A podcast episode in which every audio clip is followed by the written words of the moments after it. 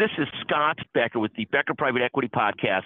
Today's discussion is NVIDIA, electric vehicles, and U.S. Treasuries, the good, the bad, and the ugly. So here's the discussion today. NVIDIA, profits and revenues knocked out of the park. Their stock is up 15% today. There was lots of concern that they wouldn't keep on being able to match expectations, but so far they are rolling forward. Second, the bad. Here's what's not rolling forward. Other than Tesla, Lucid and Rivian are getting crushed today. Rivian down 25%, Lucid down 18% or so.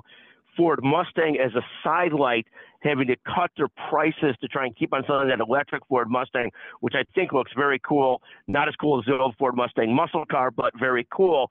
But that's the bad. Electric vehicles, other than Tesla, literally getting crushed today. Now, the ugly U.S. Treasuries, the 20 year auction, the, the U.S. had a 20 year auction uh, yesterday, and that went poorly, and that's a bad sign. And there's multiple reasons for that. There, there's the, the the clear easy reason, which is short term bonds are paying so well that people don't want to move over to long long term bonds. So that's an okay factor, and that's not that's not a, a, an issue that necessarily is fundamental to the U.S. economy. But the issue that is fundamental to the U.S. economy is we're now paying more money in interest expenses than we are on our military. This is a scary thought when interest takes up so much expenses that you can't take care of all the country's needs. Uh, Germany and England are finding themselves in this trouble and having seriously slowing down economies because they can no longer deficit spend. We're doing a horrible job at deficit spending. Sooner or later, the world stops to buy our debt in the same way that it always did.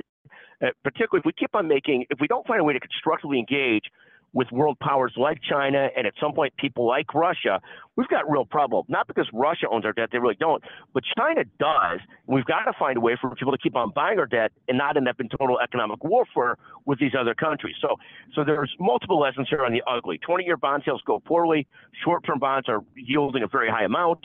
If we have to pay as a country more and more to issue long-term bonds, that's going to cost the country a lot of money for a very long time in interest expenses. Finally, we've got to find a way to stop deficit spending and constructively engage with the world if we want the world to work and the U.S. to work. In any event, that's today's discussion. Uh, it, we've got NVIDIA, electric vehicles, uh, and, and, and finally, U.S. Treasuries, the good, the bad, and the ugly. Thank you for listening to the Becker Private Equity and Business Podcast.